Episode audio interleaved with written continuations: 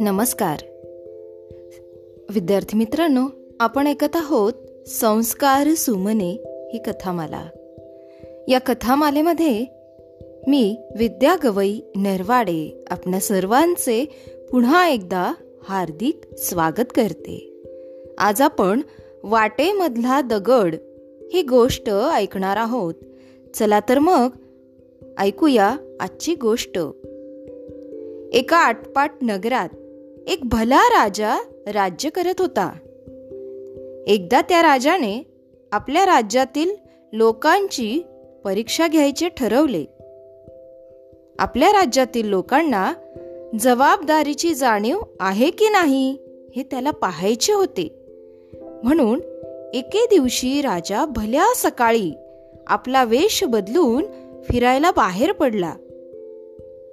जेव्हा तो एका मोठ्या रस्त्यावर पोचला तेव्हा त्याने त्या रस्त्याच्या मधोमध एक मोठा दगड ठेवला.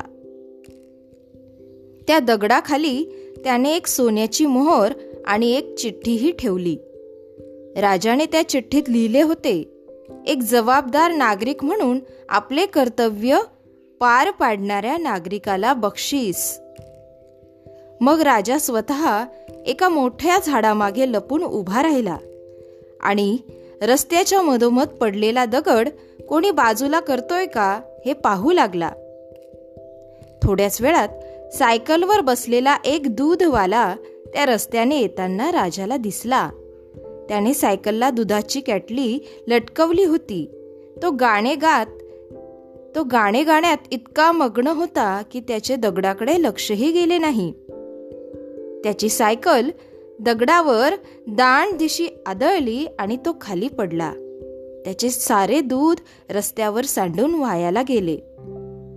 दूधवाल्याला खूप राग आला. कोणी मूर्खाने हा एवढा मोठा दगड रस्त्याच्या मधोमध ठेवलाय बरं? तो बडबडला. रस्त्याच्या मधोमध दगड ठेवणाऱ्याला शिव्या शाप देत दूधवाला तेथून निघून गेला. रस्त्याच्या मधोमध पडलेल्या त्या दगडामुळे त्याचे नुकसान झाले होते.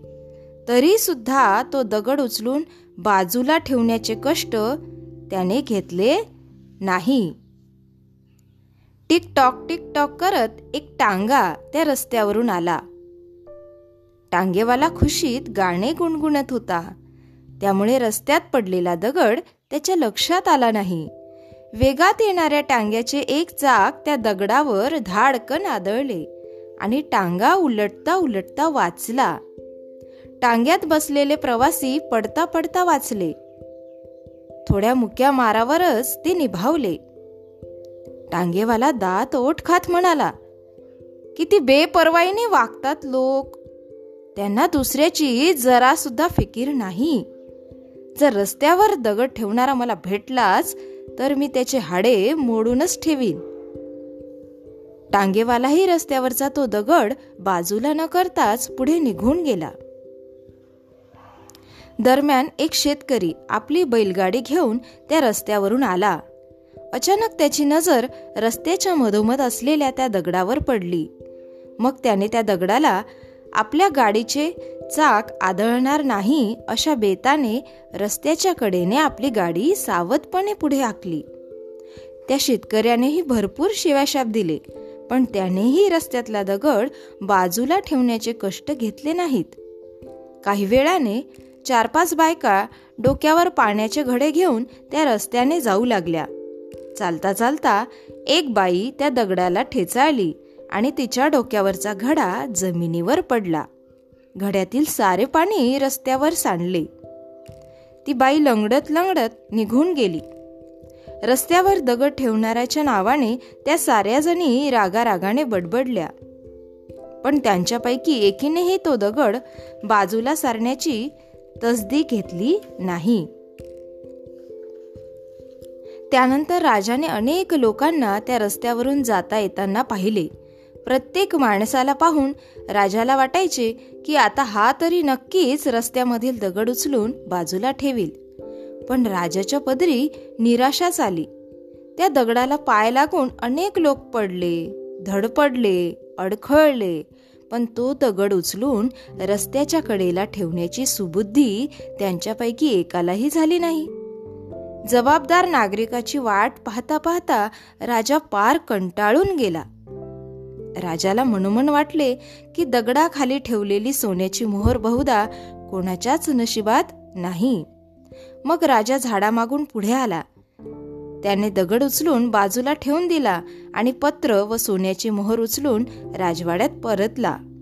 आता राजाला कळून चुकले की जर लोकांमध्ये स्वयंशिस्त बांधवायची असेल तर आणि त्यांना जबाबदार नागरिक बनवायचे असेल तर राज्यात कडक कायदा व सुव्यवस्था लागू करावीच लागेल.